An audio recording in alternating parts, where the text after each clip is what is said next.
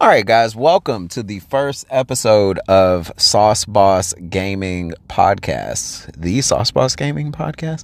I haven't really figured out how we want to do the intro, but uh, yeah, we're here. And today's topic is going to be uh, a motivational, inspired topic.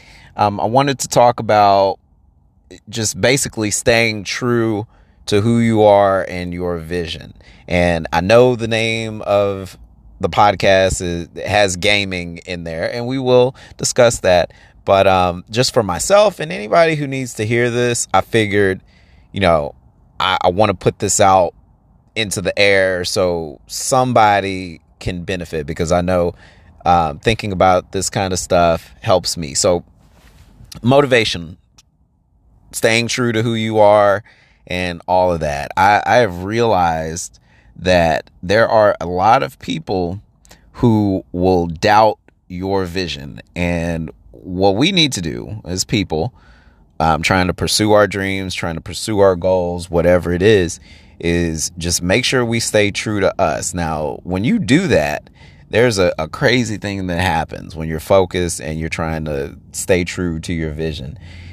You lose a lot of so-called friends, but you also realize who's really in your corner, and that is just super beneficial. Like, when you get to the point of where you want to be, or or you're at that halfway mark or starting that journey, it almost like an onion, things start to peel back until you get to the nitty-gritty, and and then you really see what your world looks like. And I just want to put it out there for a lot of other people who may need to hear this. And again, for myself, starting this podcast and just trying to just make things happen, stay true to who you guys are, because there's a lot of people who will doubt you, who will be your so-called friends, who will be your so-called supporters, and just paid to see you fail.